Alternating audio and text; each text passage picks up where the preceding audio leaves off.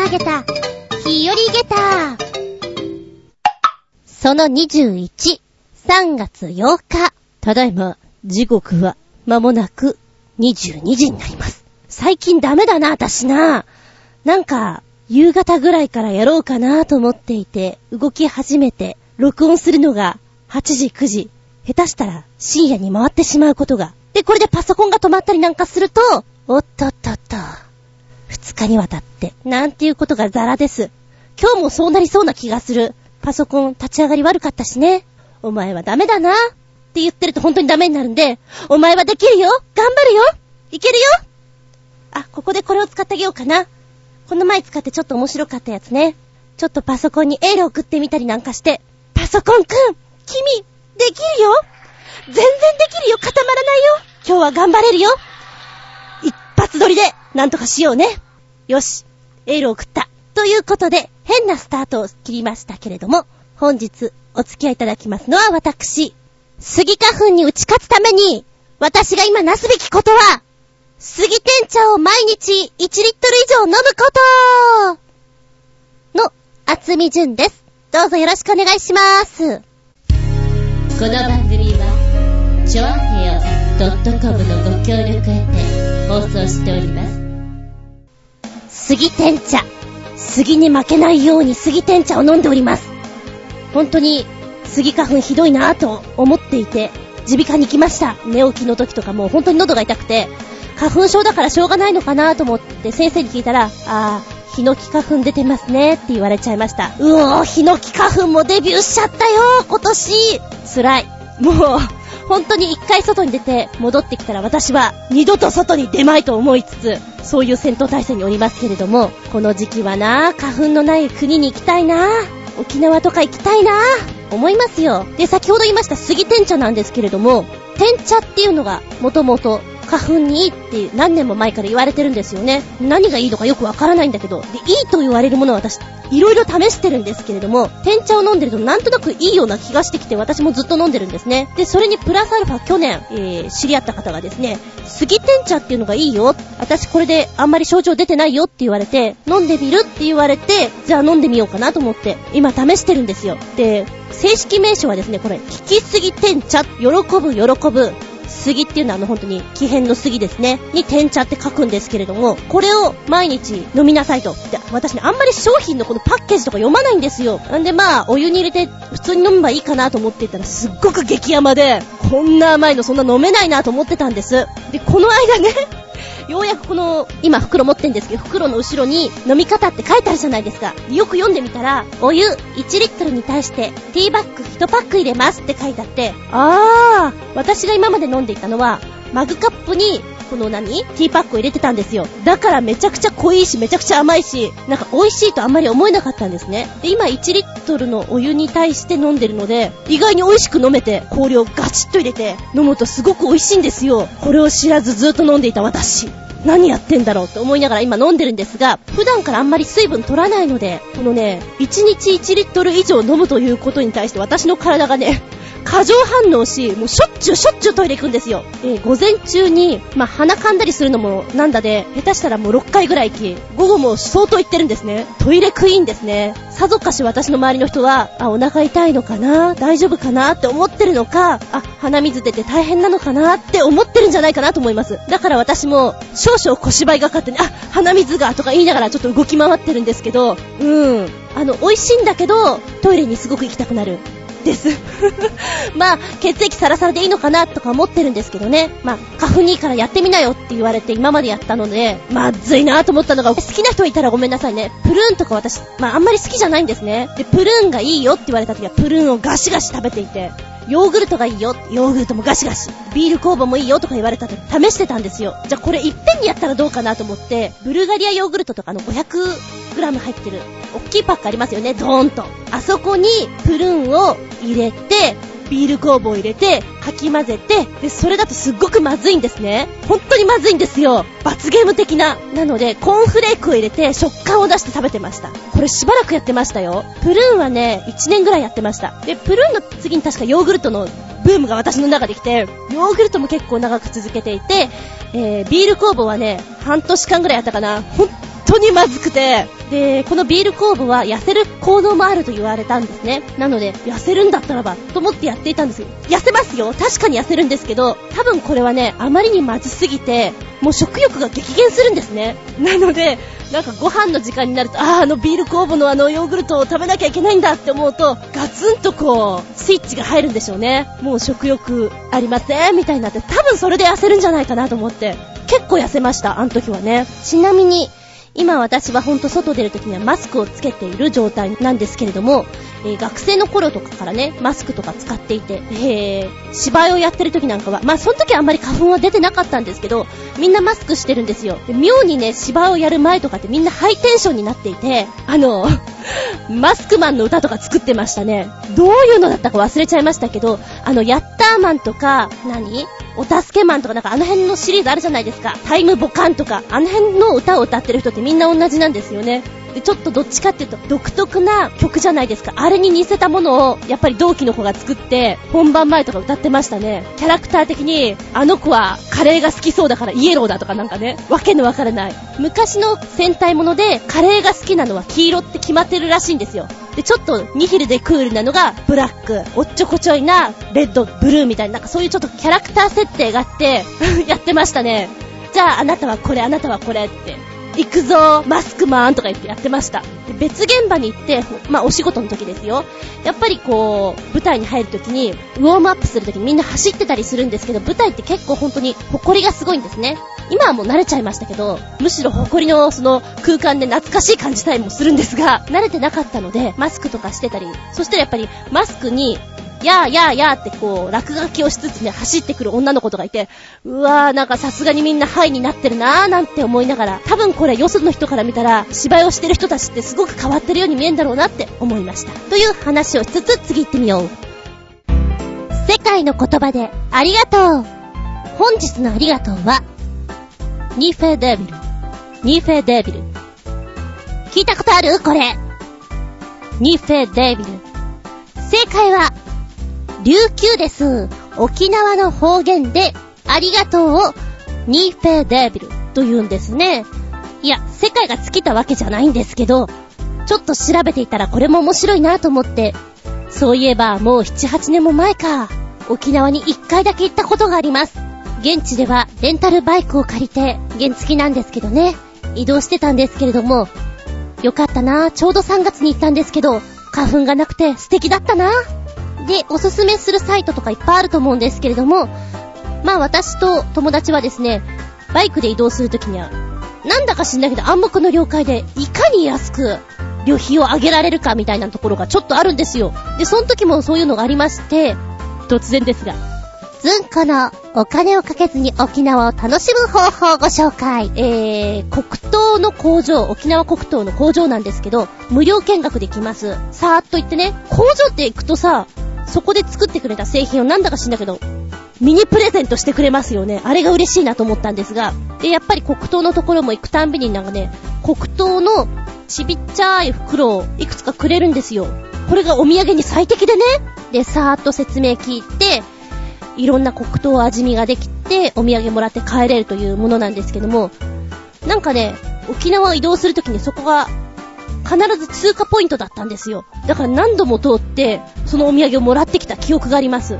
ぶっちゃけ、朝食はそこで食べてたようなものです。黒糖は健康のもとですよ。朝一で食べると絶対いいなとか思いながらね、おすすめです。そしてもう一つがですね、名護パイナップルパーク。ここは入園料がかかるんですけれども、500円ね。近くをうろうろしてるとですね、割引券とかが結構いろんなとこに置いてあるんですよ。これを使うことによってさらに安く入れてしまうという。まあ絶対ここ有名なんでいろんなとこに割引券あると思うんですけど、安く入れます。まあどんなところかっていうと、パイナップルのできるまでの工程を見るっていうのかな。まず大きさがこのぐらいでみたいなのを見るんですね。で、パイナップル号という自動のちっちゃい車っていうのかなに乗ってアナウンスを聞きながらパイナップルの生い立ちじゃないけれど見るんですよ。あ、あんなとこにパイナップルできてるよ、みたいなことを、なんかちょっとね、社会科見学的に見るんですけれども、最後のところでパイナップルが食べ放題なんですよ。で、いろんなパイナップルがあって、本当に今切りましたとかいうのがいっぱいあってね、パイナップルジュースとかいろいろ置いてあるんですよ。これがほんとジューシーでね、うまいんですよ。で、観光客もそれを狙ってるから、美味しいパイナップルのお皿とかすぐなくなるんですね。でもちょこっと待ってると、ま、次の追加パイナップルが来るので、もうちょっと待ってよ。もうちょっと。あ、来た来た来た来た行くぞみたいな感じで食べたりします。そしてお土産を買ってね、行くとちょうどいい。で、パイナップルだけじゃなくて、えー、パイナップルの入ったお菓子とかもあるので、十二分にそこでご飯になるという。せこいな私たちは。でも、そういうことができて、健康的に美味しい生活っていう感じでしたね。で、えー、国際通りの中にある市場。ここの2階だったかな今もあるならば、まあ、市場だから大丈夫だと思うんですけども、えー、お魚をね、実際そこで選んで、料理してくれるっていうところが本当に安く食べられるので、これもいいなと思いました。うーん、お魚の名前はね、沖縄独特のお魚だったかちょっとわからないんですけど、珍しいもの食っとけ。変な顔のやつがいいぞ。あと、市場の近辺では、ミミガーとか結構試食できまくり。夕飯はこの辺かな。うん、沖縄、いいですよ。えー、シークワーサーの果汁とかもね、一本買っていくとうまいです。何にでも合うなっていう感じがして、柑橘系が苦手な人は、ちょっと薄、えー、薄めで炭酸とか入れて飲んだりするといいだろうし、お酒が好きな人は焼酎とかと一緒に割ると美味しいなって思います。沖縄、行きたい。行きたいけど、ちょっと遠い。えー、芝居をやってる時に、沖縄公演っていうのがあったりするんですよ。私たちのチームはなかったんですけども、憧れの沖縄公演って言ってましたね。オフが多いと、みんないろいろ遊べるじゃないですか。いいなーって思ってました。大変なのはフェリーだって聞いてました。えー、フェリーでね、ずーっと乗ってるのが辛いって言って、荒波がーって言ってました。あれさえなければ沖縄最高って言って。いいなー。ちょうどなんか10日ぐらいから知り合いの監督さんたちが沖縄にロケに行くって言っていいなーって思ってます。私もお金を貯めて行きたいなー。今度はもうちょっとゴージャスに行きたいな、なんて思ってる今日この頃。沖縄のありがとうは、ニーフェンデビル。でもちょっとやっぱり外国語っぽいよね。メッセージタイム。ではまず一発目のメッセージ、コージアットワークさんからです。お邪魔しまーす。いらっしゃい。潜在で体のラインがわかる写真を人前に。やっぱり役者さんは大変ですね。私はといえば、年末年始で崩してしまった体のラインをそろそろ修復しないといけない時期です。崩すのは簡単だけど、戻すのは大変です。今年は、教団にも立つことになったし、春までには何とかしたいのですが、大丈夫なのか？私。負けるな私。じゃ、今日は趣向を変えまして私もコメント返しを細かくいこうかな。そうね。役者だとやっぱり体のライン出さなきゃいけなかったりするから嫌です、私は。へえ、私が映像をやらないのはそのためでもあると言われております。映像だとごまかし効かないでしょ舞台だと一応稽古期間とかがあるからなんとかそこでね、頑張れたりするんですよ。うーん、映像はね。あれ？コージアトワークさん、春までにって、もう春ですけど、大丈夫 ?4 月からってことでしょ？うん、頑張ろう。いや、おいらも新しい事務所が、潜在写真を撮るとか撮らないとか言ってるので、ちょっとこの顔の丸みをどうにかしなきゃななんて思っていて恐ろしく思っております。お互いに頑張ろうではありませんか。周りを見てると4月からの、この新しい環境に備えて、ダイエットしてる人が増えてきてますね。うん、みんな頑張ろう。なせばなる。なさねばならぬ何事も。よし、じゃあちょっとエールを送ってみたりなんかして、このボタンを使ってな、お気に入りの。いけるよ。脂肪なんかどっか行っちゃうよ。頑張ればなんとかなるさ。そうだよ。やればできる子なんだ我々は。よーし、ファイトだ。おう。元気出た？これさ、自分でやると楽しいんだけど、ちょっとうるさいんだよね。この、わーっていうのが。放送聞いてる人はそうでもないかもしれないけど、間近でるとワンワンしちゃって。変にテンション高くなっちゃいますよ。さあ、エールを送ったところで、コージアットワークさんのコメント続き、前回、武術の話が出ましたが、次元流の方の打ち込みは本当に鋭くて怖いですね。よく次元流は最初の一撃を避ければ反撃できると言いますが、避けられる気がしません。私がもっぱら練習していたのは棒術ですが、あんな豪快な打ち込みは使わず、細かい手数で何とかするタイプだったので、チェストとか言われない周りに逃げていたいです。そうそう、棒術をやっていたのに、もらい物の中国の三節根の正しい使い方が未だにわかりません。どうしたものかな？はい、コメント返し。えーっと、武術ね。おや、棒術をやっていたんですか？なんかほんと色々やってますね。興味津々な子だったんだ。うーん、そして三節根を持っている。今もあるんですか？ヌンチャクみたいなやつですよね。三つの持ち手があって、こう振り回すやつですよね。ブルース・リー的な、ホワッチャーってやつですよね。何か間違えると頭とかぶつけそうな。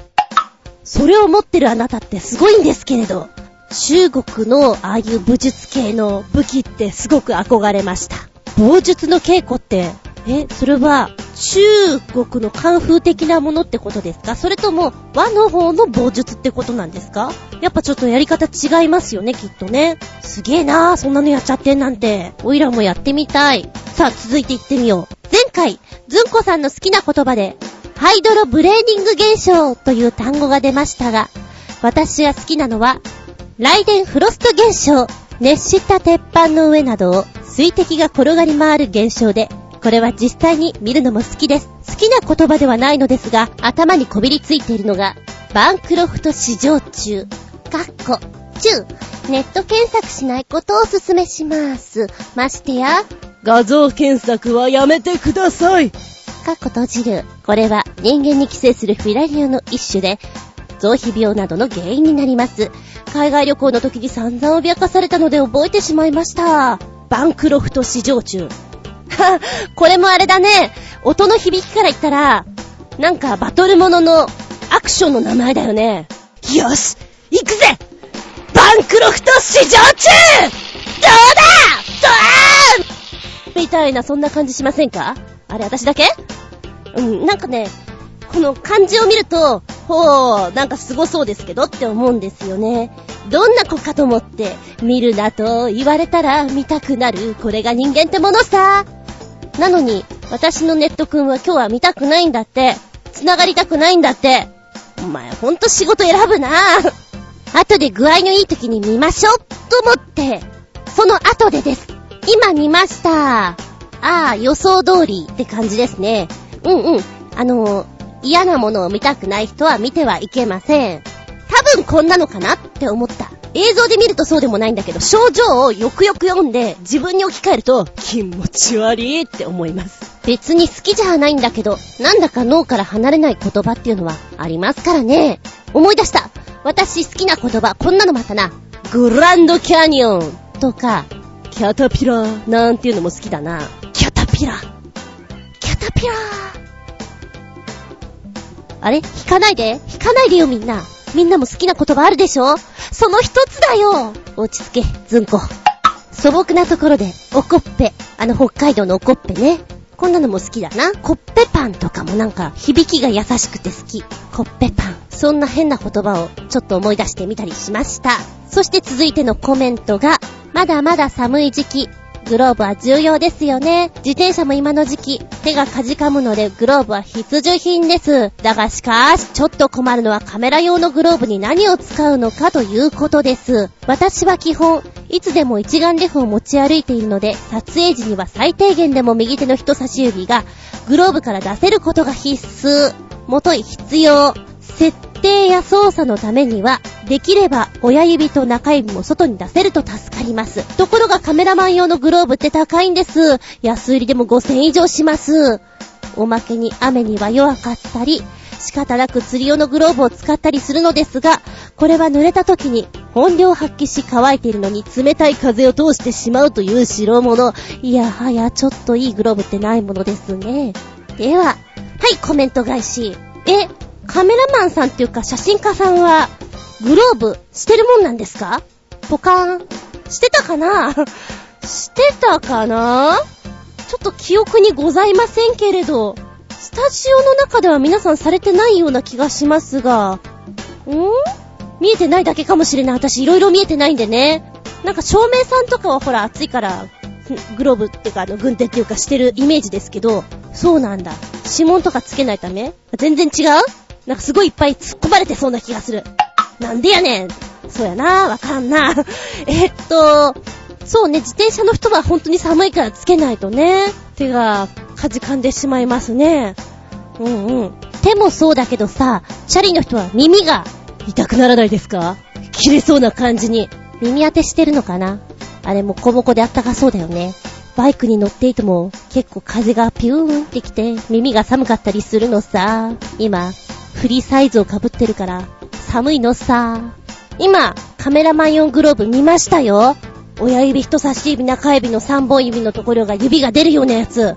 ちなみに、ここに、違う人かもしれないけど、コージーさんの名前が同一人物だったりして、まあ、それは置いといて、このグローブ、ライダーとしてもちょっといいかも。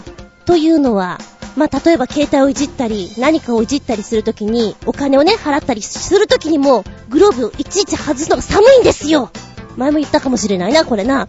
なので、特に私は今、スマートフォンを使ってるので、ボタンが押せないので、これだったら人差し指がじゃじゃーん。お手手が出るボタンが押せる私の肉球でなむぎゅっとできるのでいいですね、これね。あれバイク用にもないのかな、こういうの。うーん、初めて見ました。いろいろあるもんだ。えー、ちなみに私、猫好きはですね、野良猫ちゃんとか気性の荒い子とか見つけて、どうしても手を出したい時にはグローブをつけたまま、チッチッチッチって寄ってきます。でパシコンシャーとかやられても、まあグローブしてるんでね、なんとか安泰。あと、うちの子を病院に連れて行く時も、あの、捕獲するのが大変なので、グローブをして、やっております。はい。家庭内野良猫ちゃんなので、困ったもんだ。コージアットワークさん、ニフェデビル。お次のメッセージが、旅人さんです。メッセージ。ずんこさん、こんにちは。旅人です。こんにちは。そろそろ花粉のシーズンですが、ずんこさんはどうでしょうか？はい、めっちゃ辛いです。特に今年は例年に比べて花粉の量が多く、立ちが悪いそうで、まったくその通りですね。私はここ数年なぜか花粉症にかかっていないのです。去年の今頃もそろそろ鼻炎薬の出番かと言ってたのですが、思っていたほどひどくはなく、いつの間にか花粉のシーズンが終わっていたとさ、ってな感じでした。昔は結構ひどかったんですがね、駅前で配ってるハンディティッシュなんか手放せなかったほど。先ほども言いましたが、今年は例年より花粉の量が多いそうで、でもこれって去年もテレビとかでそんなこと言ってたような？まるで今年南海テレビでこの冬一番の冷え込みとなりました。と言ったんだろうかなーって感じ。ちなみに私が知ってる限り6回。とにかく鼻の噛みすぎで鼻の下が痛くならないように心がけるようにいたします。ほー数えてたんだあー、6回も言ってるんですね。でも、うん、まあ、定番的にその言葉をよく喋ってるな、とは思いますけれどね。6回か。なんかテレビの脇とかに付箋で、正の字を書いてると面白いかもしれない。こいつまた言ったな、みたいな。今年の花粉は、まあ例年に比べて10倍。確かに毎年そんなようなことを言ってるかもしれないんですけど、去年とかは2倍、3倍ぐらいだったんですよね。で、本当に暑かったから今年すごいよっていうのは、去年の夏ぐらいから言われていて、私もなんか、耳鼻科の先生に脅されました。冬ぐらいから。来るよ来るよって もうやめてよとか思うんだけれど、うん。あのー、あんまり出てない人が羨ましくてしょうがないです。ティッシュが手放せないのも本当にわかりますしね。えー、まあ、本当にひどい時はですよ。ここだけの話、まあ、公に言ってますけど、鼻の穴にティッシュを詰めてマスクをしてる時もあります。わーまあマスクしてるからわからんだろうと思ってやってるんですが、そのぐらいひどかったりします。春一番吹いたあの辺とかもね、すごかった。もう家の中でもマスク外せないぐらい。嫌になっちゃうね。ちなみに、うーんと、私の、や、劇団でやっていた時の友人はですね、女の子ですよ。トイレットペーパーを紐でくっつけて、首から下げて いました。ちょっと私はそこまで女を捨てられなかったんですけど、まあ、実際ちょっと近いことはしてますよ。してますけど、彼女はすごかったね。ブイブイ噛んでた。あの、かわいそうだなって思うぐらい。私も人から気の毒だなって言われるぐらいすごい噛むんですけれども、うーん、さすがに首から下げるのはなんか、そこまでやってしまうと人間としてどうだろうか？いや、女としてどうだろうか？いやもう鼻に詰めてる段階でどうだろうかっていうのはあるんですけど、まあまあまあまあ、それは置いといて、置いといていいのかな？いいんですよ。え、そんな感じで、もう、ティッシュは欠かせませんね。うん。魚を食べると体質変えずにって言われるんだけどね。どうもやっぱりあんまり食べないから良くないのかな、私。今は、杉茶天茶を飲んで頑張るぞ。ぐいぐい。じゃあ旅人さんは今年も花粉症の症状があんまり出ないといいですね。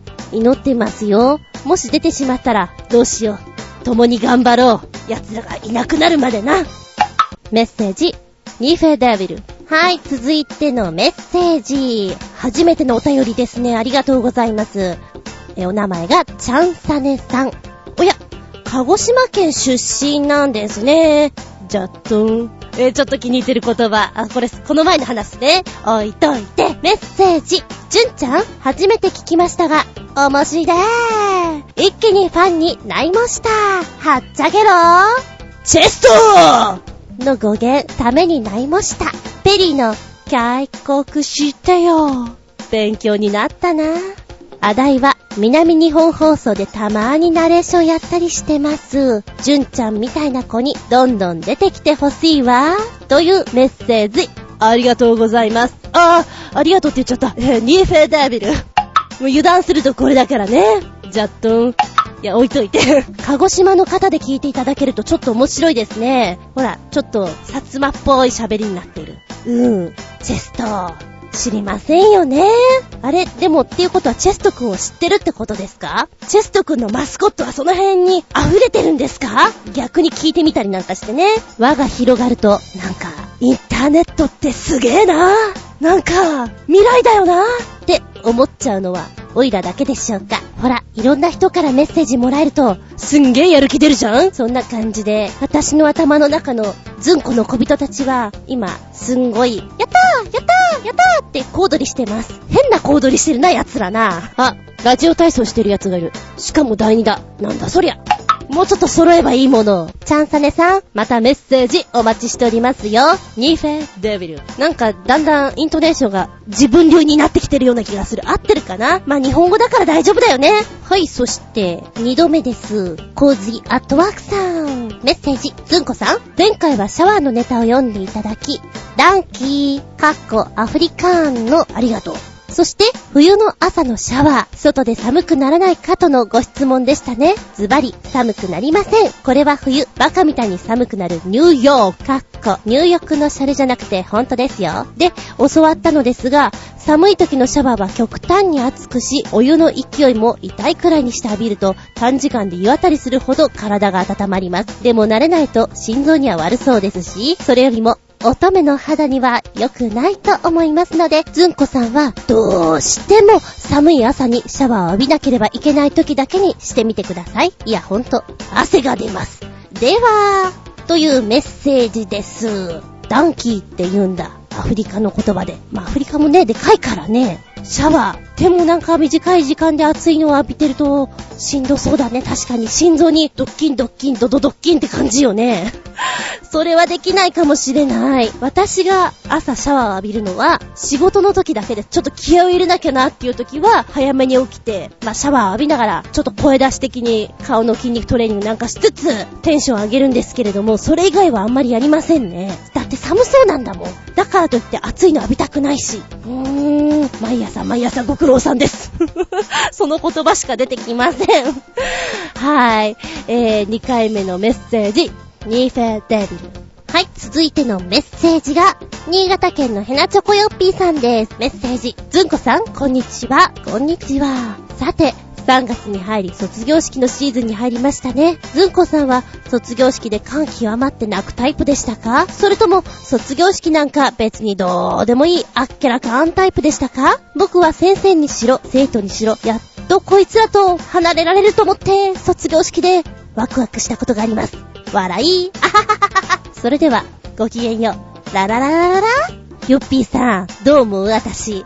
泣いちゃうタイプに見えるおいおいおいおいおいおい離れたくないよおいおいおいっていうタイプに見えますか？それとも、いやー、せいせいするわ、あはっはタイプに見えますか？まあ、キャラクター的にわかるかな？あの、私、あっけらかんタイプですね。むしろ、卒業式出たくなーい。もういいや、終わり終わり。アディオースっていうタイプです。えー、ドライっちゃドライです。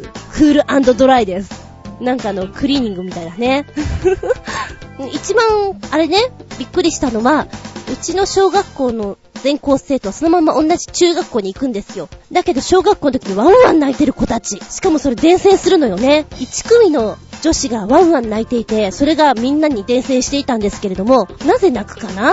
だって4月からまたみんな、クラスは違えども、同じとこに行くんだよ。まあ泣いてもいいのは私立組。じゃない人はなんで泣くの？っていうのはすごく不思議でした。何をどう思ったら悲しいのかなって。その時の、ずんこ、心の声。と、同様、ドキドキ。え？ちょ、ちょ、ちょ、ちょっと待って。あれ、なんかみんな泣いてんだけど。なにこれ？え、あ、私も泣くべきかな？いやいやいやいや、泣けないよな。これ泣けないよな。みんななんで泣いてんだい？おーい、なんで泣いてるんだい？僕たち、私たち、卒業します。お父さん、お母さん、6年間、ありがとうございます。ございます。ございます。ございます。いや、未だに忘れないよ、このセリフ。ワンワン泣きやがってみんな。もうね、ちょっと、むしろ楽しくなっちゃう、私としては。はい。大学の頃に至っては卒業式出てないからね、私。卒業証書だけ後でもらいに行って、まあ仕事だったんですけど、舞台かなんかやっていて、もうその年に仕事が決まっちゃったから、もういいや、じゃあお稽古の方に行っちゃおうと思って、本番とかそっちの方面にかかりっきりだったので、うん。行ってないんだ、実は。なんか、日本武道館かなんかでやったらしいんだけれども、ご苦労様ですよね。あの、入学式とかも行ってないんですけど、めんどくさくて、応援団長さんたちがなんかエールを送るみたいなのをやってたらしいんですよ。で、その時に初めて、大学の校歌とかをみんな聞いたっていう噂を聞きまして、私、知りませんでした。どんな校歌なのかも実は未だに知りません。はい。そんなの思い出しちゃいますね。卒業式か私は入学式もそうだけど、そういうなんか式物が、式典が大嫌いで、もう、具合悪くならないかなっていつも思ってました。はい。そんなこんなで、ちょっと卒業式いろいろ思い出しちゃってよ。よっぴーさん。メッセージ。ニフェーデビ。本日もいろんなメッセージありがとうございますね。いいのよ。なんでも思いついたことでもポチッと送ってくれたらそれで面白いんだから。それで私は大喜びなんだから。絡めるはやめてね、寂しいから。お便りの方は、チョアヘオのホームページ、お便りフォームから送ってくださっても構いませんし、パーソナリティブログのコメントに残していただいても構いません。もしくは私の方のブログの方、こちらの方から直接メールフォームに飛んでいただいても構いませんし、コメント残しでも構いません。直接メール送っちゃおうっていう人はこちらまでお送りください。全部小文字でーす。歌っちゃうぜ。音外したらごめんな。gta アンダーバー zun アットマークベンベンヤ JAP がアドレスさ、ベンベン。音合ってるかな？うん、微妙。まあ、いっか。お便り、待ってまーす。びっくりたまげた、日和げた。げた5つえ、いきなりかいって思ったでしょ？たまには結果から言ってみようかなと思ってみたりして。以前ですね、うちの近所にあった銭湯に行ってみたんですよ、友達と。近いし、安いし、いいねっていうごくごく普通の銭湯です。ただそこの触れ込みとしては、ちびっちゃいけど一応露店がありますよと。で、変わり風呂を置いてますということなんですね。変わり風呂。例えば、ゆず湯だったり、ハーブの湯、それから毒ダミ湯、いろいろあります。で、私たちが行ったのが、多分あれはね、5月だったんじゃないかなと思います。なぜならば、そこに入っていたのが生姜だったような気がするからなんですよ。で、生姜の、まあ、通常だったら葉っぱとかが入ってるイメージなんですけど、なんかそこは豪快に、茎をね、バッサーって入ってたんですね。豪快な銭湯だな。まあ、安いからいっか、なんて感じだったんですけど、驚いたのは、その豪快さもびっくりだったんですが、えー、そのお風呂はね、湯船、変わり風呂は、露天だったんですよ。カラカラカラカラって開けて、外に出ました。そしたら、先客が一人入ってらっしゃいます。あ、入ってるなじゃあ入ろうと思って、ゆ、ゆ？んって思ったんです。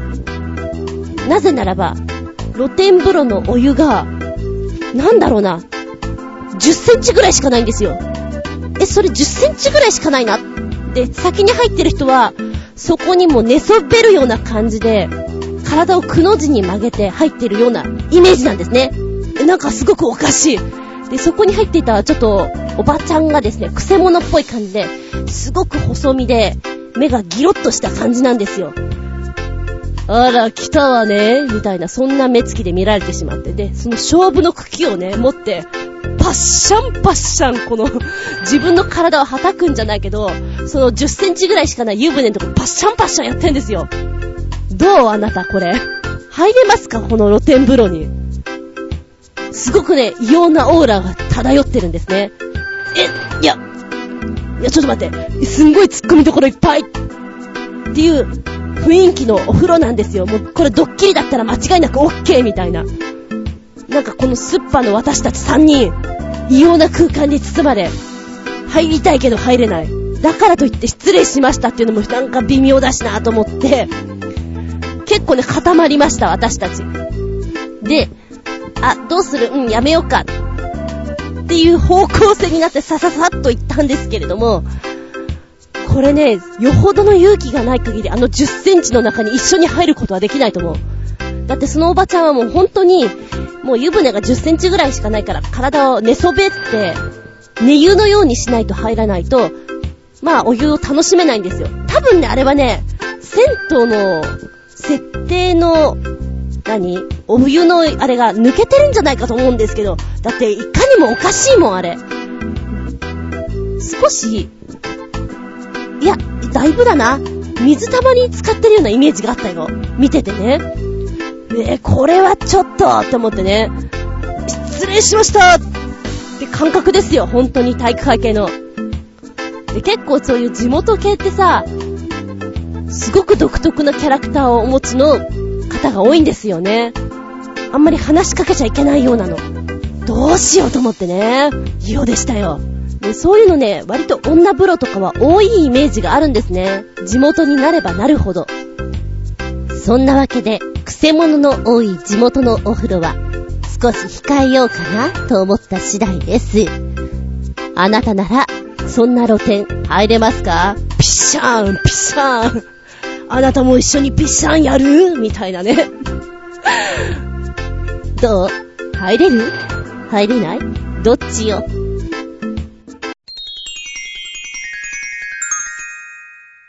シシピアウトタイム本日のテーマは、自動販売機、かっこ券売機も含む、チャリンでお届けしたいと思います。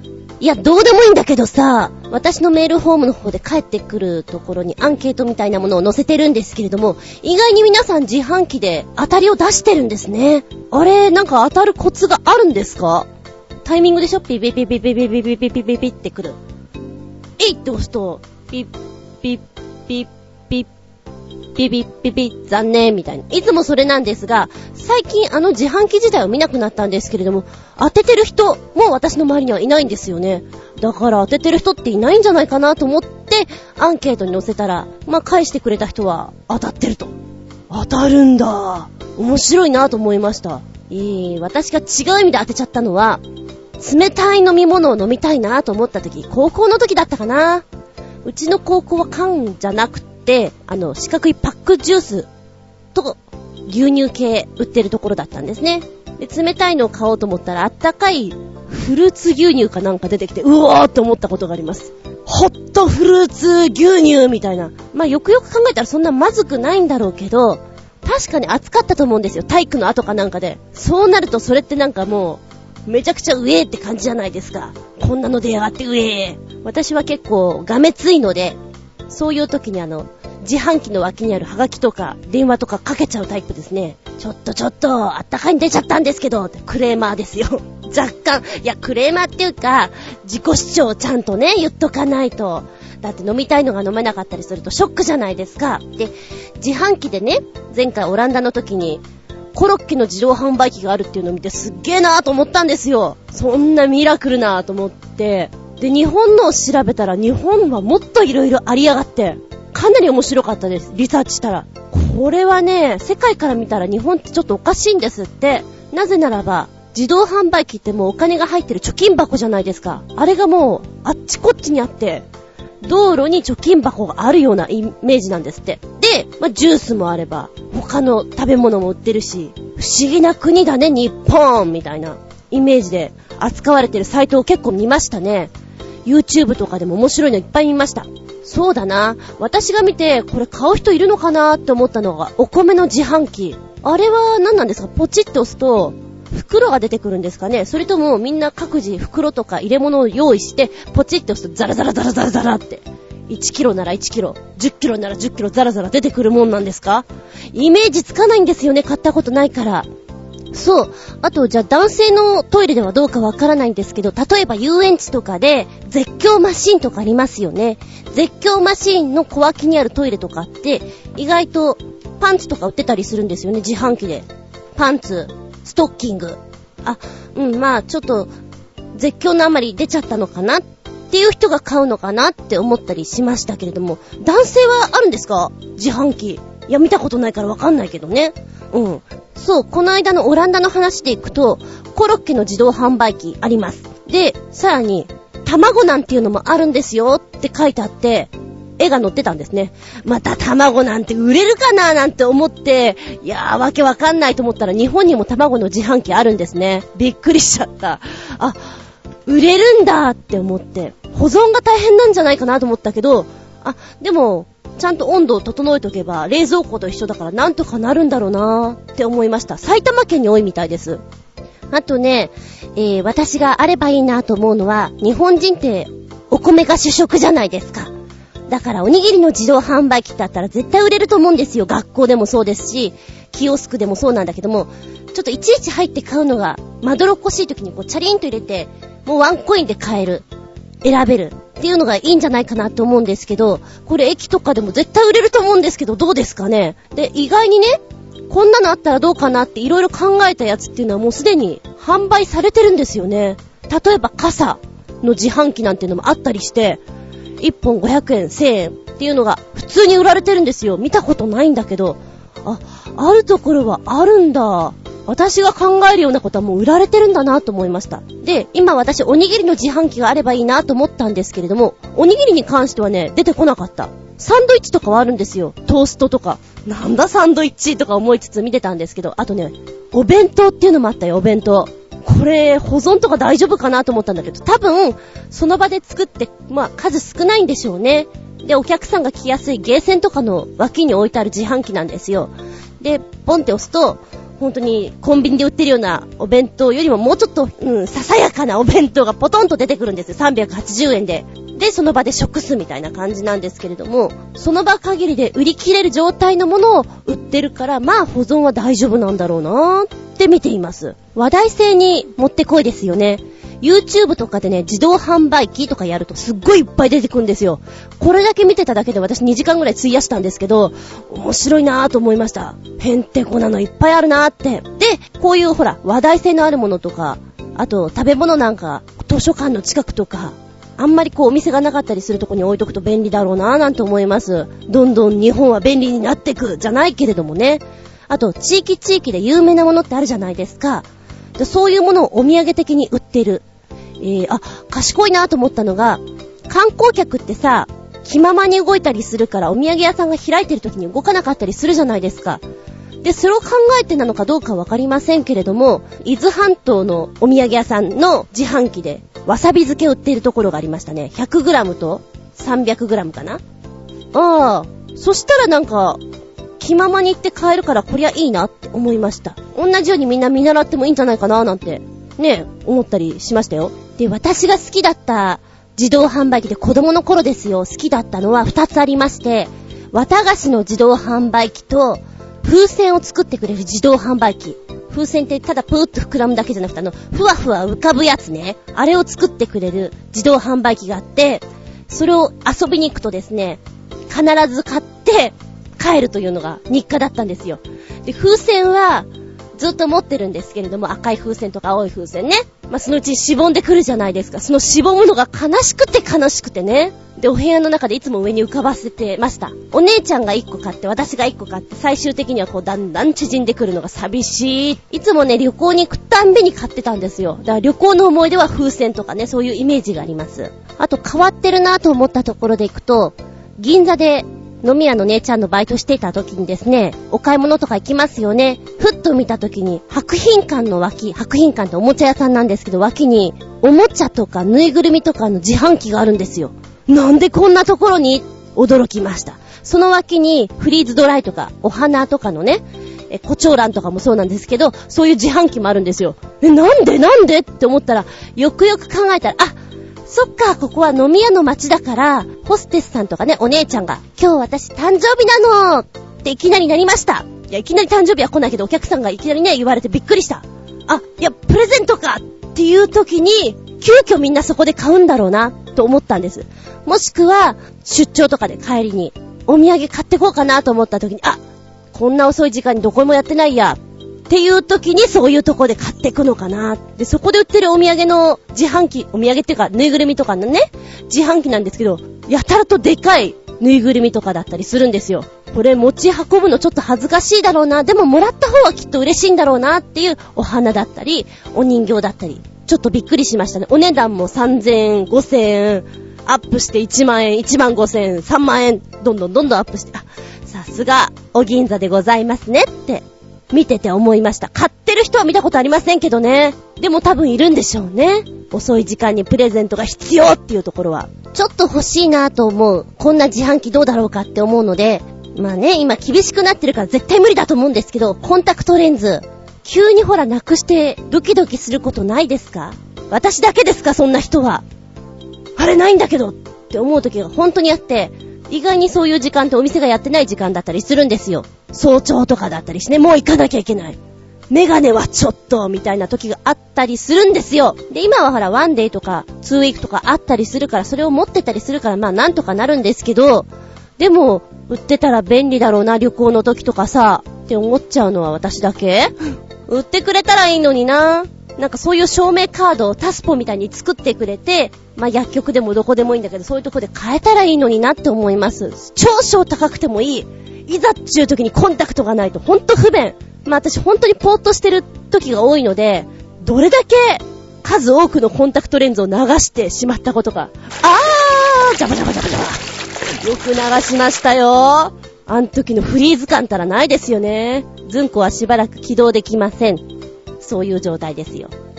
まあ、おっちょこちょいじゃなければそれはないんだろうけどね。あったら絶対便利だと思うの。コンタクトレンズ、サービスエリアとかにも売ってたりするといいなぁなんて思いますね。ではここでメッセージいきたいと思います。コジアートワークさんのメッセージ。自動販売機、かっこ券売機、チャリーン。当たり付きの自販機、何度か当たったことがあります。大抵はもう一本なんて欲しくないタイミングなのが悲しいのですが、ところで自販機で当たりが出た場合、商品を選ぶ時間は大抵10秒くらいしかありません。当たったことに気づき、何にするかを決めるにはちょっと短い時間です。そのため、私は自販機で当たりを引いた時、慌てて普段なら絶対買わない飲み物を選んでしまうことがありました。夏場のプリンシェイクなんて、ないわ ちょっと面白い。そうなんだ。あれ、10秒ぐらいで選ばなきゃいけないんですか。へー。確かになんかあの、チッチッチってこうカウントされてると焦りますよね。ああ、もうこれみたいなね。私だったらどうかな多分同じものを買ってしまうのかなプリンシェイク。それ自体あんまり見ないから面白いです。こう、15本とかディスプレイされてる中に1本ぐらいなんか見たことがない変わった子いますよね。お前どこで売られてるんだ？みたいな。多分何かの気の迷いとかがない限り買わない子ですね。そういう子はね。私も当てたいなそういう自販機見たら、たまにはチャレンジしてみようかな。うん。さあ、そして、こんな自動販売機作ってほしい。というのには、雨の日に出歩いてて思うのは、公園などに靴下やハンカチと濡れたものなどを入れる小さなジップロックを入れた自販機があったらいいな、ということ。あ、でも、雨の日くらいしか用のない自販機なんていらないか。意外とこれを聞いてる会社さんが、うん、これグッドアイディアって作っちゃうかもしれませんよ。なんかそういう小さいアイディアって重要だと思います。ジップロックね。でもなんか公園とかにあったらさ、例えばよ、ちょっと変わったものとか見つけたり、お花とかでも押し花でも何でもいいんですけど、入れることができるから、すごい安い値段で売っててもいいかななんて思ったりします、私はね。はい、そして、珍しい自動販売機見つけたには、珍しいというわけではありませんが、某大道の自動販売機、お金を入れたり商品を取り出す時に声をかけてくれるのですが、これが地域によって違うようです。関東は、可愛らしい女の子の声で、ありがとうまた来てねなどと言うようですが、私の家の近所の自動販売機は設定を間違えたのか、男性の声で、また寄ってやーと関西弁で喋ります。関西弁難しいな。個人的には関西弁で言われる方がしっくりきますが、ずんこさんはどんな声がいいですか？私だったら役者さんとかね、キャラクターものがいいなと思います。だから、昔のアニメの有名なキャラクター、それこそドラゴンボールとかでもいいですよ。孫悟空で挨拶してくれるとかさ、あの 水木一郎さんのありがとう Z みたいななんかあの、絶叫系とか、面白いんじゃないかなと思います。例えば、どこどこ出身のタレントさん、どこどこ出身の芸能人さんのボイスで入ってると、あ、この人ここの出身なんだ、みたいなのがあって面白いかななんて思います。ダメかな？なんかそういうのがいっぱいあると、ほら、福岡とか北海道とかいろんな人出てるじゃないですか。バンドグループもそうだし、それを買うときにその音楽が流れるとかね。なんかほら、湘南イコールサザンみたいなイメージがあるじゃないですか。そういうキャンペーンじゃないけど、やると面白いかななんて思ったりするんだけど、どうよ？まあ、例えば、サザエさんの街とかありますよね。世田谷区だったかなえー、サザエさんの街とかで売ってる自販機では、サザエさんのあの声でね、サザエでございますみたいなんで、押すときに、それでいいですか？みたいな、タラちゃんの声とかさ、ボタン押すとバブーとかなんか、イクラちゃんの声とかがすると面白いなって思ったりします。そうするとほら、いろんな声聞きたいから、どんどん商品売れるとかないですかね？その中に一貫だけサザエさんジュースみたいなのもあって、すごく磯の香りのするね、若干、こう、罰ゲーム的な ものとかあったりすると面白いかな。で、なんかイメージ膨らますと色々できるんですけど、ジプリさんでもさ、なんかあの、トトロの声とか、トトロは喋らないか。あんまり。えー、っと、顔なしとかね。あ、あ、それだけなの なんか、何をしてくれじゃなくて、すごいなんか訴えかけるような感じで、チャリンってお金入れると、40秒で用意しな、みたいななんかの、他の声がしたりね。すると、あのシーン、このシーンを思い出しつつ、変えるんじゃないかななんて思いますけど、楽しみながら変えるっていうの、ゲーム感覚でいいんじゃないかなどうかな？誰か作ってみてよ。で、ちなみにコージーさんの言ってる自販機なんですけども、確かに地域性のものっていうのがいっぱいありました。博多弁で喋るやつ。で、関西弁もね、結構見させていただきました。京都弁もあったかな？あと吉本系あったり、ね、萌え萌え系の秋葉系ね、いろいろあって、うん、これは普通に売れるだろうなって思います。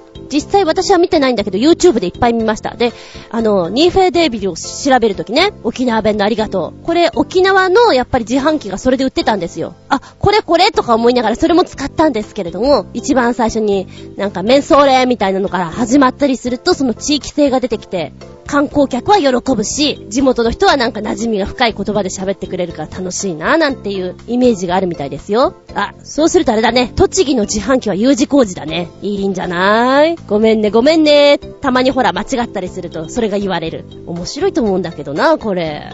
ぜひ商品化。プリーズ。そうだ、コージーさんというと自転車がイコールで出てくるから思い出したのが、自転車の自動販売機っていうのもありました。日本だったかなこれ。海外だったような気がします。で、なぜか、自転車のパーツ？部品？まあ、修理器具とかそういうのも含めて、そういう自動販売機が売られてると。自動販売機売られてんねや。自動販売機が置いてあると。変わった自販機いっぱいありますよね。なんかヨーロッパだったような気がする、これ。じゃあ逆に質問。コージーさんは、そんな自動販売機で自転車パーツ買ってみたいですか？クスクスクスクス。どうかな？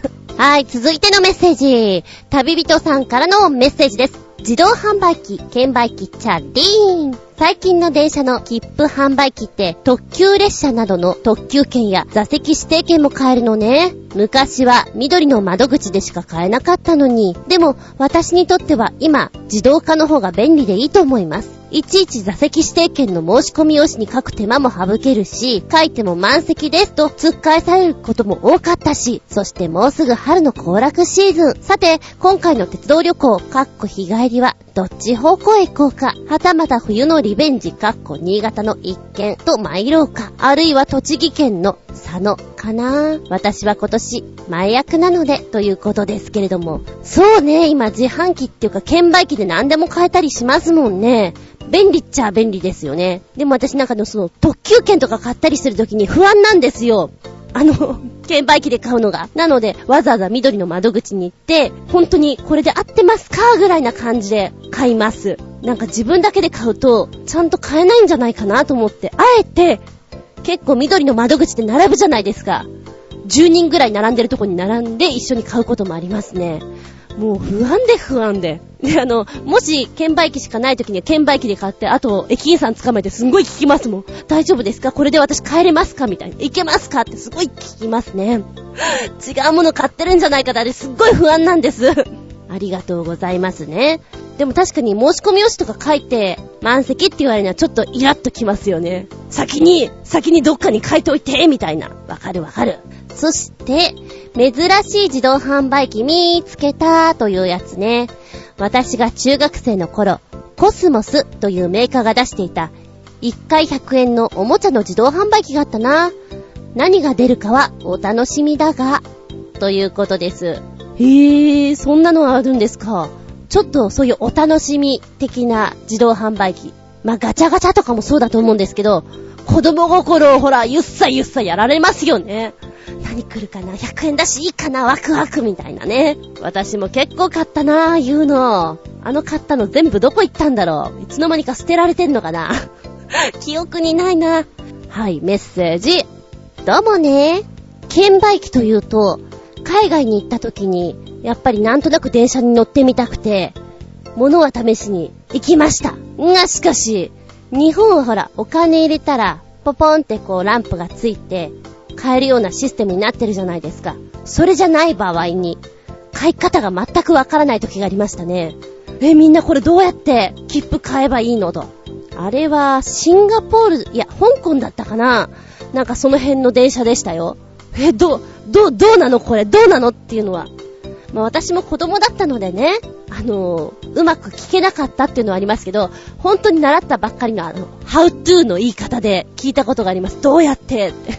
どうやって購入したらよござんすかねっていうのをお姉さんみたいな人に聞いたことがありますね。そしたら、日本はお金を入れたらランプがつくけど、そこの国は、もう、買いたいところのボタンを押してからお金を入れる逆のパターンで。あー、なるほどっていうのありましたね。今ちょっとそれ思い出しちゃった、券売機で。でもたまに私、電車乗るんですけど、すごい券売機で戸惑います。合ってるかななんか電車に乗らないとますますあれがわからなくなってしまってね。ついついあのスイカとかパスモとかああいうのに頼ってしまうから、それを持ってない時に、いざ切符を買う時に、わかんなくなってしまう。続いてのメッセージが新潟県のヘナチョコヨッピーさんの自動販売機、かっこ券売機、チャリーです。最近全く利用しなくなった自販機といえば、タバコの自販機がありますね。昨年の10月からタバコの大幅値上げをきっかけに、タバコをきっぱりとやめた僕は、10年以上、毎日タバコを2箱以上自販機で購入し続けていたのに、ピタッと買うのを控え、あれから一度もタバコを買ってないし、吸いたいとも思わなくなりました。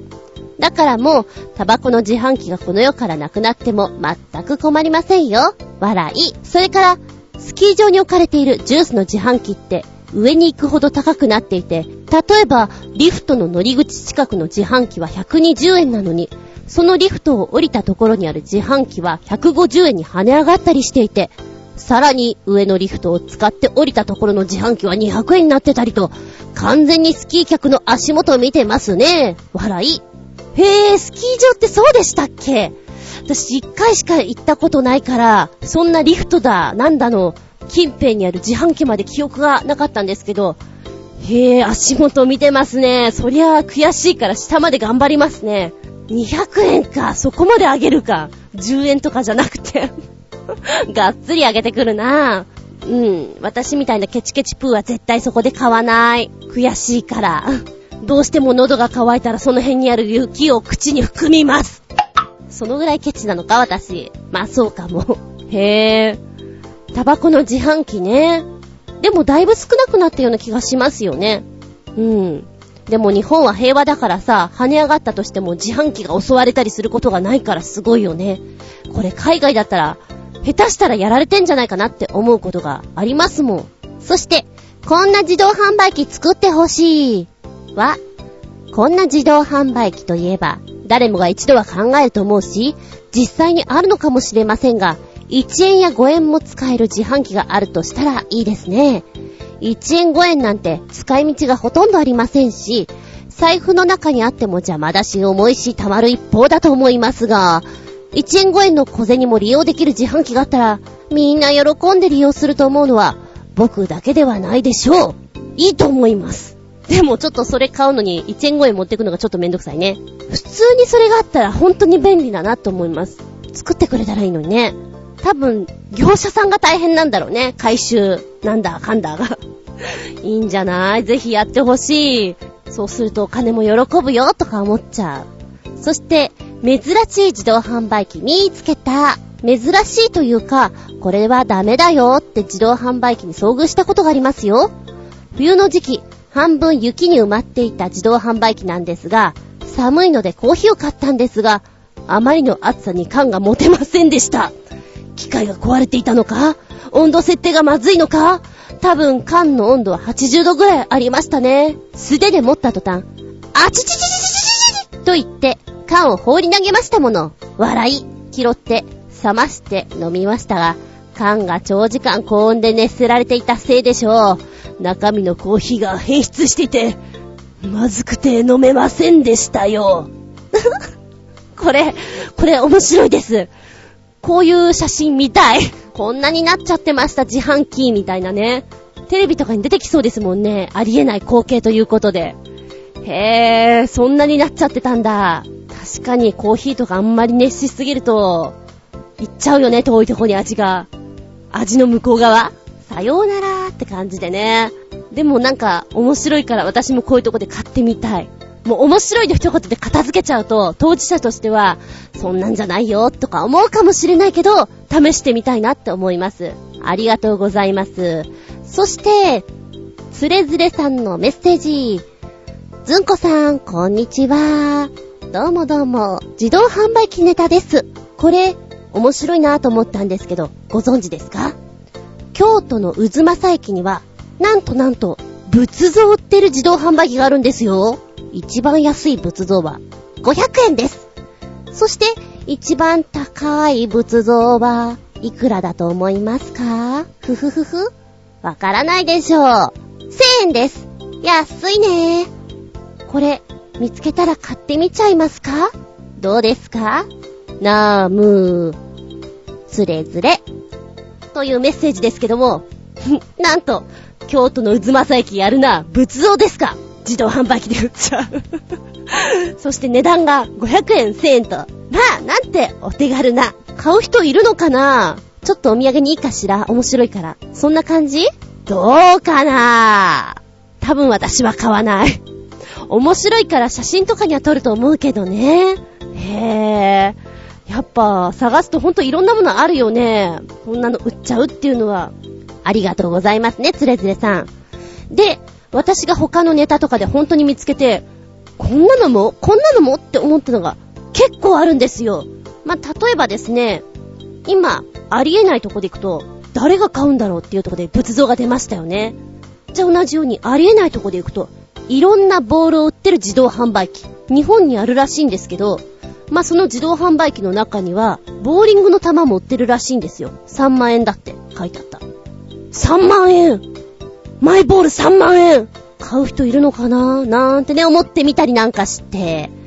えー、これどこに売ってるんだろう？どっかの公園とか。いや、公園じゃないな。スポーツセンターとかそういうとこにある自販機なのかな？むしろ見てみたい。で、ボールの自販機は、サッカーボールだったら海外に売っていた。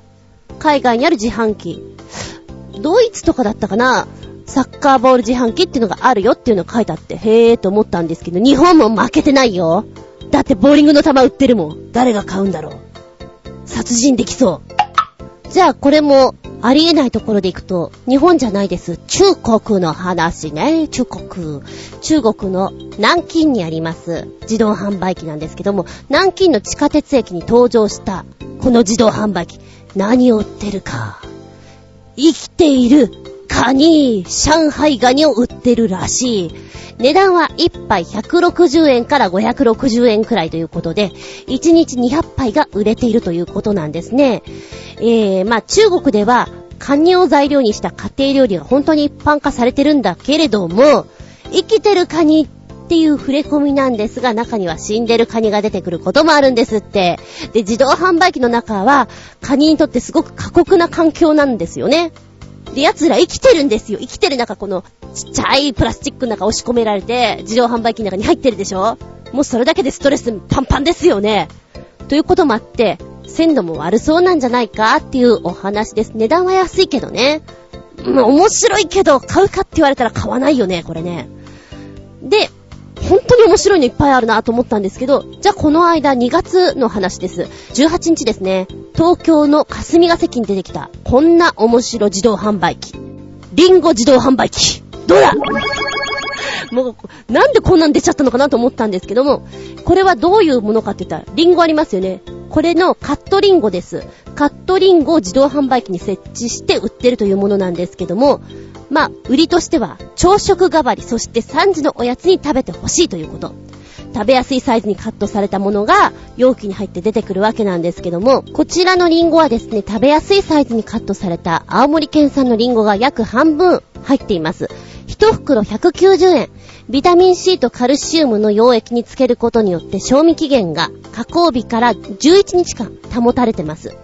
そして自動販売機は19日から稼働しておりまして、まあ売上目標が良ければ他にも設置していこうというふうに考えてるそうなんです。ああ、これね、忙しい都会人にはいいんだろうなっていうこともあって、今、リンゴが出ましたよね。同じように渋谷でもなんかバナナが出てるらしいんですよ。バナナ自販機。こうやってどんどんどんどん東京が未来化されていくような気がする。そのうち子供でさ、リンゴっていうのは自動販売機で買うんだよって思っちゃう子がいるかもしれない。昔ね、そう、自分が学生の頃に、もし災害が起きたらどうしますかみたいな話があったんですよ。そしたら自動販売機でお水とか買えばいいじゃんみたいなことを言ってる子がいたんですけど、いや、災害になったら多分そういうのないから、だから備えときましょうねっていう話だったんですけど、今の子たちはそういうのが通じないのねって先生が嘆いていたのを思い出しました。えー、もしかしたら、そうね、こういう自販機が増えてきたら、フルーツっていうのは自動販売機で買えるものなんだ木になるもんじゃないんだって思う子が出てくるかもしれませんね。さあ、リンゴ、バナナの次には一体何が出てくるんでしょう？ちょっと面白いところです。えー、変わったところで行くと他にはですね、豊岡ですね、豊岡の方にあります、カバンストリートというエリアがあるんですね。豊岡のカバンっていうのはとても有名なんですけど、もうその名の通り、カバンの自動販売機。1500円。でも、そこでしか買えないものだから、お土産的要素が強いと思うんですよ。で、なんか、こんなの買ってきたよ、面白いでしょっていうのもできて、いいんだろうなって思います。この辺も全部 YouTube とかに載ってたな。で、海外で行くとね、そんなバカなっていうのも、驚いちゃうのいっぱいありまして、例えば、ドイツ。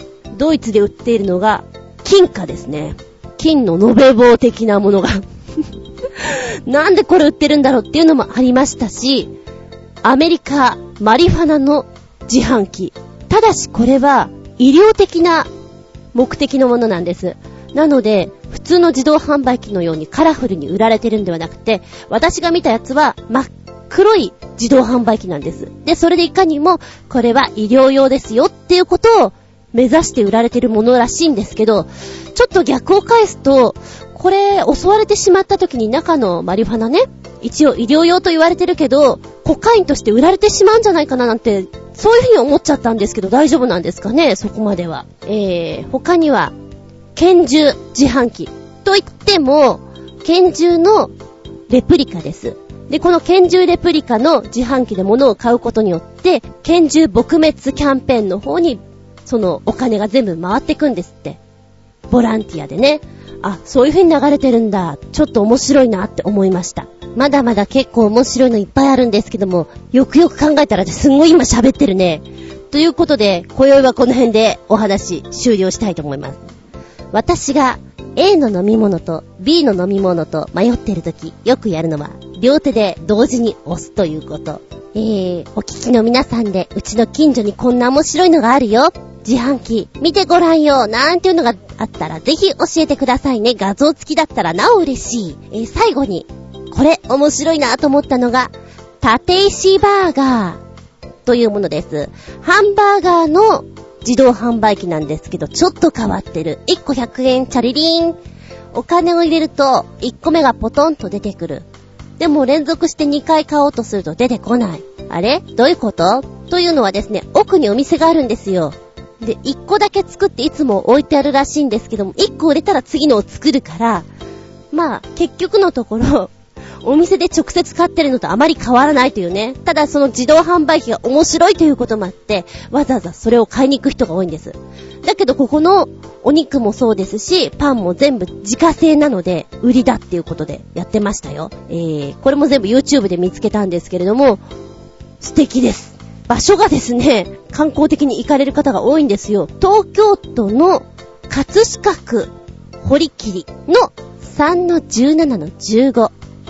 えー、ネットで探すとすぐ見つかると思います。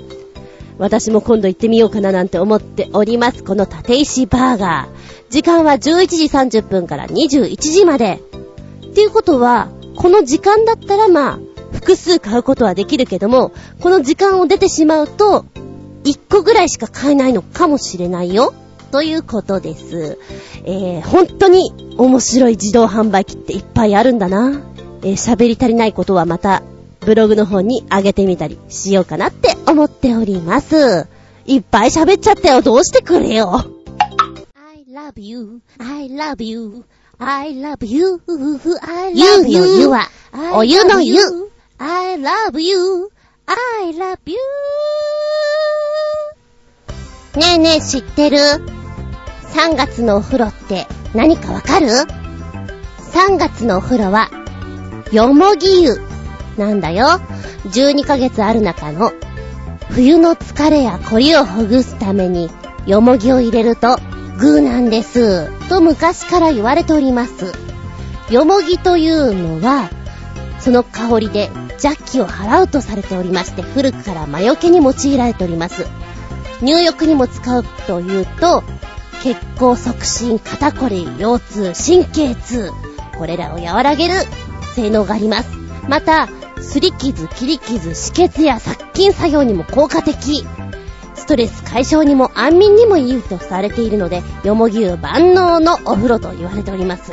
そういえば昔、うちの近くに原っぱが結構ありました。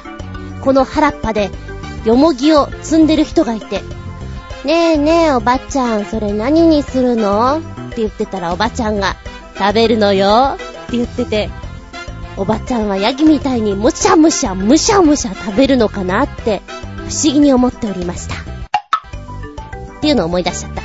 よもぎ湯の作り方なんですけど、よもぎの葉っぱっていうのは結構いろんなとこに生えてます。えー、まずはですね、このよもぎちゃんなんですけど、1回に使うのは茎の先の20センチくらい。生のよもぎ5、6本。細かく刻んで水から煮出します。ぐっつらぐっつら。ぐっつらぐっつら。ちょっと気分は魔女的にね。綺麗は汚い。汚いは綺麗。綺麗は汚い。汚いは綺麗。なんてやってると、周りのみんながびっくりした顔で心配してくれることを受け合うです。えー、この煮汁を、まずね、お風呂に入れます。そして乾燥した外葉、よもぎちゃんですね、葉っぱを使う場合には、6月から7月によく育った葉っぱを使うのがいいでしょう。今はとりあえず茎を使っとけ。煮出せ煮出せグツグツと。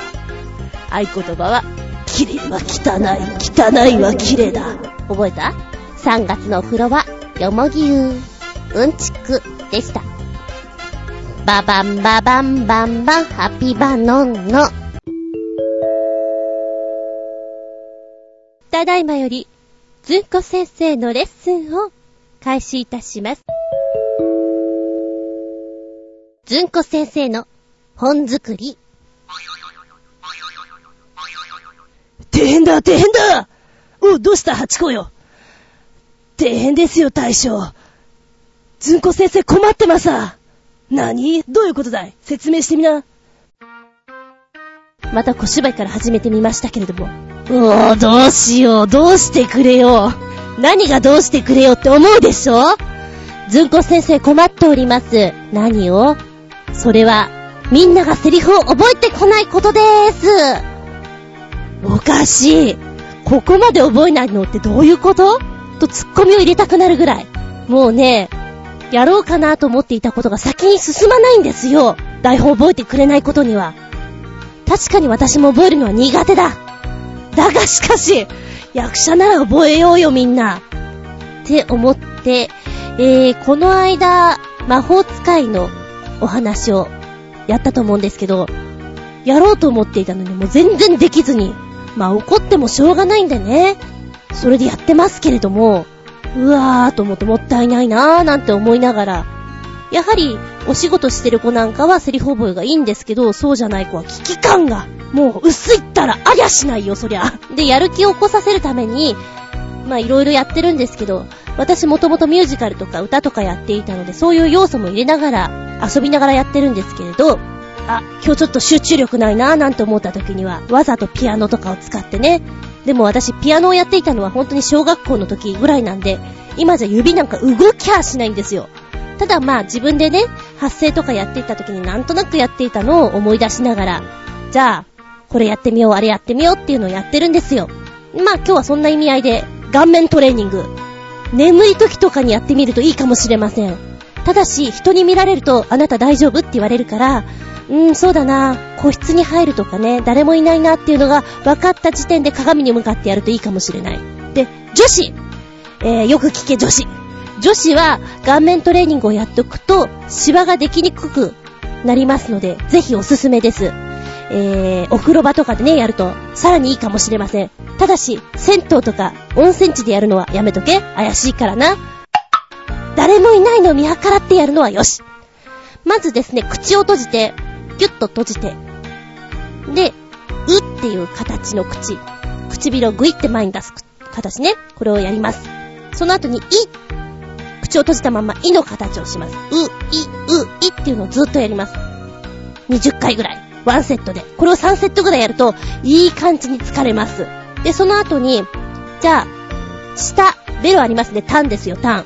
タンを飴玉のように動かしますと言って、思いっきりやることによって顔面の筋肉トレーニングになりますのでやってごらんをやってます。どうするか。まず下を飴玉のように、左側のほっぺにグイッと押し当ててください。グイッと。飴玉できましたか？その下をですね、今度右側にグイッと押してください。右のほっぺにグイッ。飴玉移動しました。はい、左。はい、右。はい、左。はい、右。はい、左。右。これをずっとやるんです。で、左右ができたら、じゃあ今度、上の唇のところ、隙間がありますね。ここにじゃあ舌をグイッと当ててごらん。ほら、ゴリラみたいな顔になったね。皆さんもやってますか？まあ、暇だったらやってください。えー、電車とかで聞いてる人はやらないでください。怪しくなっちゃうからね。えー、この舌を、上に動かしたものを、じゃあ今度左のほっぺに押し当てる。はい、下。右。わかったね。じゃあぐるっと回して。上から横に回して、下に回して、右。はい、上。はい、これをじゃあ10回回してください。最速でよーい、スタートってやるんです。20人ぐらいの子供が、うーんってやって、ベロをぐるぐる回してるんですね。で、終わったら合図して、はい、今度反対回りやるよ。これで本気でやると結構疲れるんですよ。で、実際は顎を動かしたり、目だけ動かしたり、眉毛を動かしたり、耳を動かしたり、首を動かしたりってもっと顔面トレーニングの中にはあるんですけど、それやってると時間がなくなってしまうんで、そんなことをやりながら、じゃあ、最大限に口を開いて、あっと驚いてみよう。その時に、目とかも全部外に飛び出るような感じでやってごらん。じゃあ、驚きのあの顔をやってみましょう。あじゃあ続いて酸っぱいものを食べた感じで、今飛び出たものを全部真ん中に集める感じで、うっ言ってごらん。うっこれも何回か繰り返します。そうすることによって筋肉が外に飛び出た中にギュッと凝縮された感じのをずっと繰り返します。何回かやるとね、いい感じに温まるんでしょうね。えー、彼らのテンションも上がります。そこでお芝居スタートです。ずんこ先生いろいろ考えます。いろいろやります。えー、眠い人、ぜひやってみてください。車に乗りながらだったらまあやってもいいかもしれない。美容と健康のためにガールズやってください。レッツトライということで本日、ずんこ先生の本作りじゃなくって、ずんこ先生の顔面筋肉作りのお話でした。この番組は、ちょあへよ .com のご協力へて放送しております。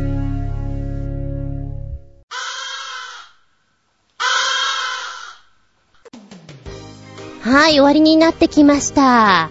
いやー、今日は、ちょっとネタがいろいろ出てしまって長く長く長くなってしまってすまんね。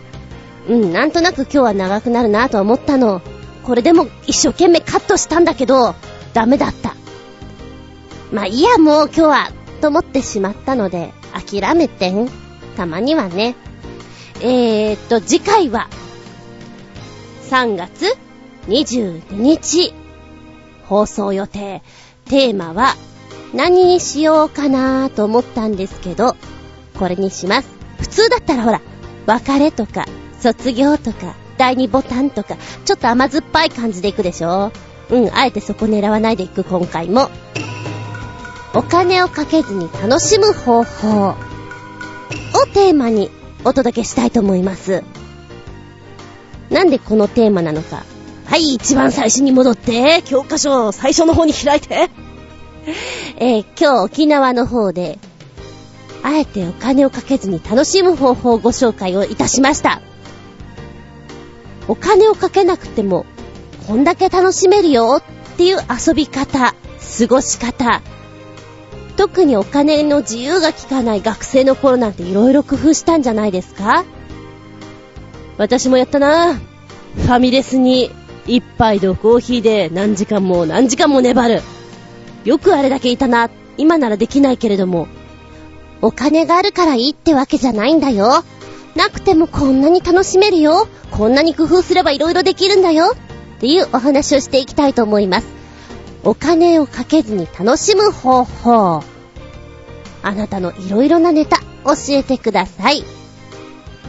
ということで、次回は3月22日、日付が変わるその頃に、また聞いてくださいね。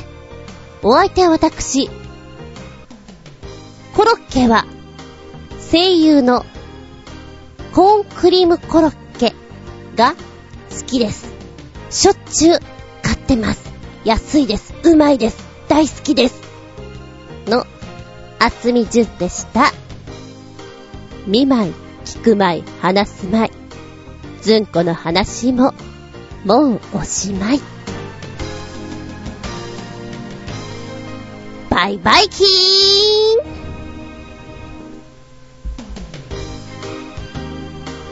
ーンじゃっとん。